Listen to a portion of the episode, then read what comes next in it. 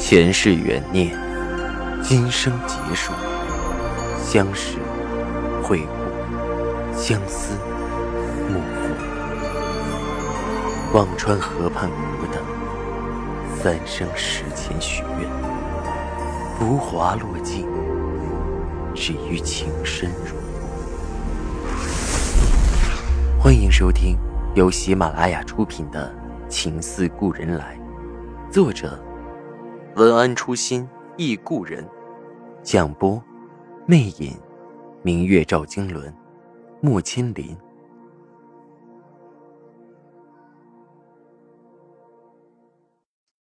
第一百六十四集，胖女人暴跳起来，手指着小珍骂道：“你个臭婊子，少说话！我这手被你夹着假冒的护手霜用的，都长痱子了。”说着，撸起袖子，对外面围观的人晃着：“你们大伙评评理啊！这家店黑心卖假护手霜，把我的手用的又红又肿，全长了痱子，现在还不肯赔我的医药费，没良心，没天理！”他的嗓门很大，震得店里都嗡嗡作响。围观的人纷纷议论着，也不知道到底怎么回事。有人说着：“不至于吧？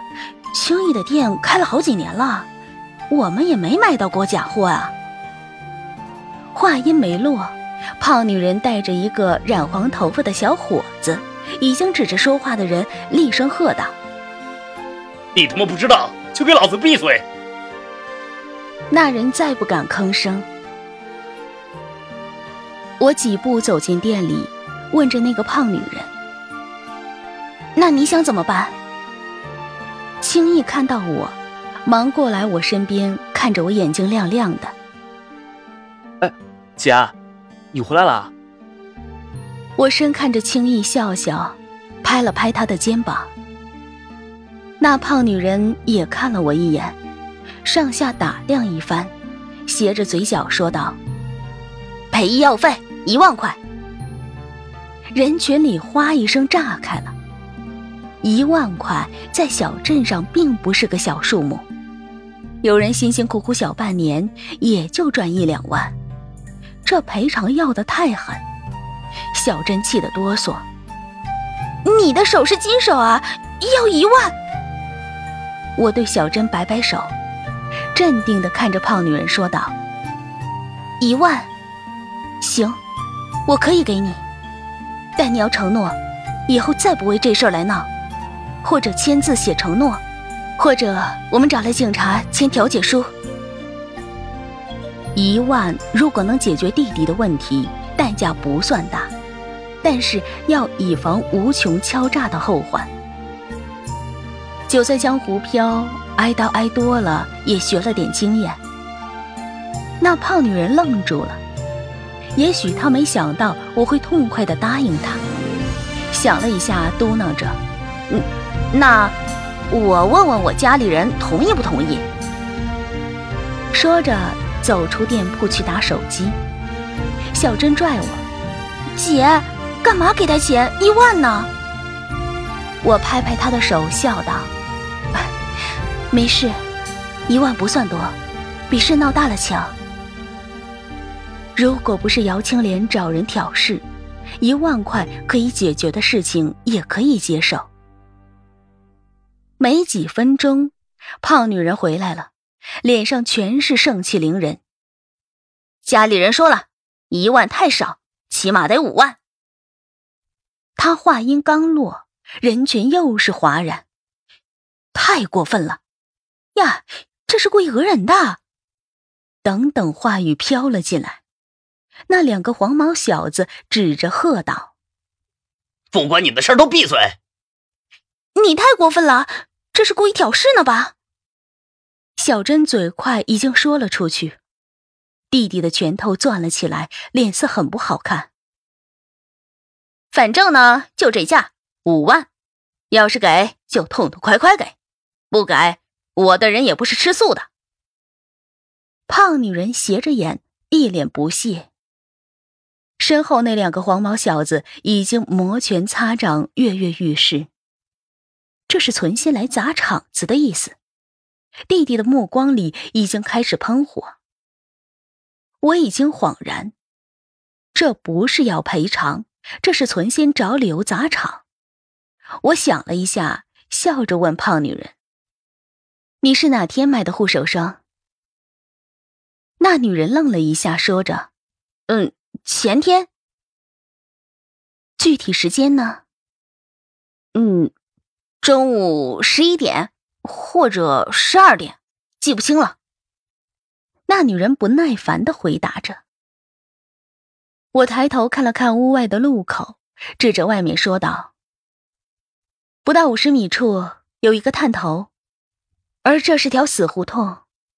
你如果要来这店，必须要从那探头下经过的。”我们可以调取那个监控录像看看，前天中午你有没有来过这里？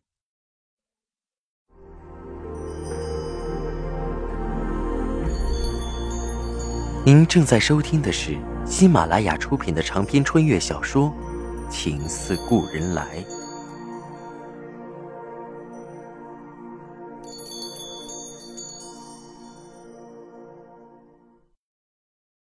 我刚才开车的时候，因为速度很快，刻意留心了下附近的监控探头。虽然不知道那探头管用与否，但兵不厌诈，总是不错的。在赵一静身边待久了，这样的招数也学了几招，关键时刻还能派得上用场。胖女人这回傻在了原处，也许她没料到我会出这一招。我接着说道：“如果你想解决问题，一万块，大家都了了。要是你存心找事，我们就把这事弄清楚。我现在就可以报警。”说着，我佯装拿起手机。胖女人恼羞成怒，抬手就冲我打过来。身边的弟弟眼疾手快，抓住了她的手，喝道：“你敢动我姐姐试试？”没想到胖女人先叫了起来：“黑店打人了！”这一嗓子出来，那两个黄毛小子挥拳动手的跑过来，一脚踹了柜台，又砸又摔。胖女人和那年轻女人也加入了砸摔的行列。弟弟急红了眼，就要冲过去，我死死拽着他，大声道：“青易，别冲动！”又赶紧吩咐着小珍。快打电话报警！弟弟一个人是打不过那两个流氓痞子的，只能吃亏。小珍赶紧摸出手机报了警。听到我的喊声，一个黄毛小子抡起一个放水果的瓷盘就冲我扔了过来，我躲闪不及，只觉得头被重重的砸了一下，抓着弟弟的手松开了，我向后跌了过去。小珍跑过来扶着我，不由大惊，喊了声：“姐，头上流血了！”我抬手抹了把被砸得晕晕的额头，满指头的血。弟弟这下急疯了，扑上去和那两个黄毛扭打在一起。我昏昏沉沉的，只是竭力喊着：“青意，别打了！”声音却像被堵在嗓子眼里。看着小珍焦急的脸，有点模糊。不多时，几个穿着制服的警察进来，喝道：“都住手！”边说着边过去，把几个还在砸东西、打架的扯了过去。一个为首的喝道：“怎么回事？”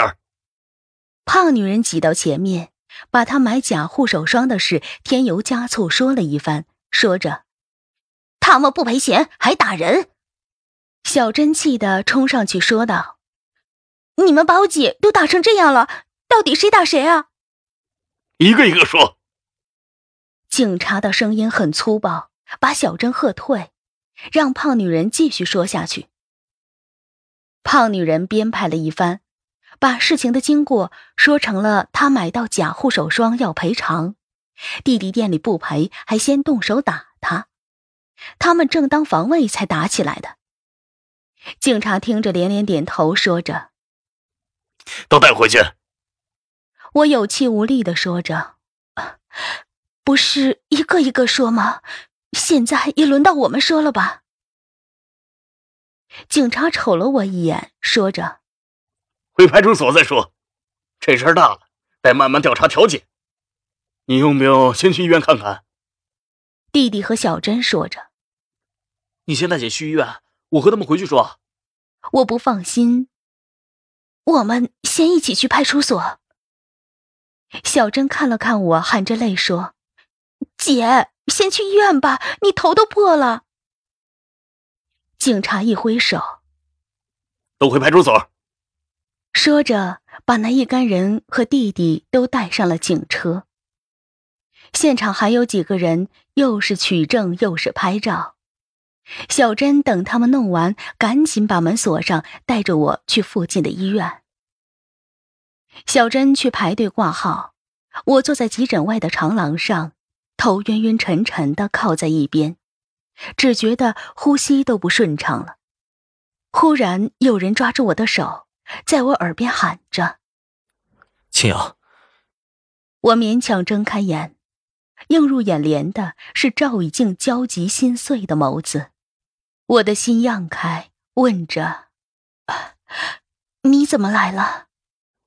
就怕你这边有事，去公司安排了一下，就赶紧赶了过来。赵以静把我扶了起来，手微微抖着，声音都是痛惜。怎么成了这样？小珍正好挂号回来，看到赵以静，愣了一下，顾不上介绍认识，匆忙说着：“赶紧进诊室。”头上缝了两针，又打了破伤风。赵以静不放心，又带着我做了脑 CT 检查，确认没什么事，才最终放下心来。顾不得多说，我急慌慌地说：“啊，赶紧到派出所，青易还在里面。”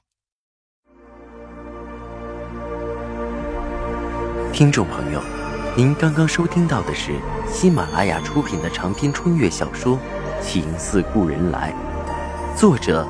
文安初心忆故人，播讲：魅影，明月照经纶，莫千林。更多精彩有声书，尽在喜马拉雅。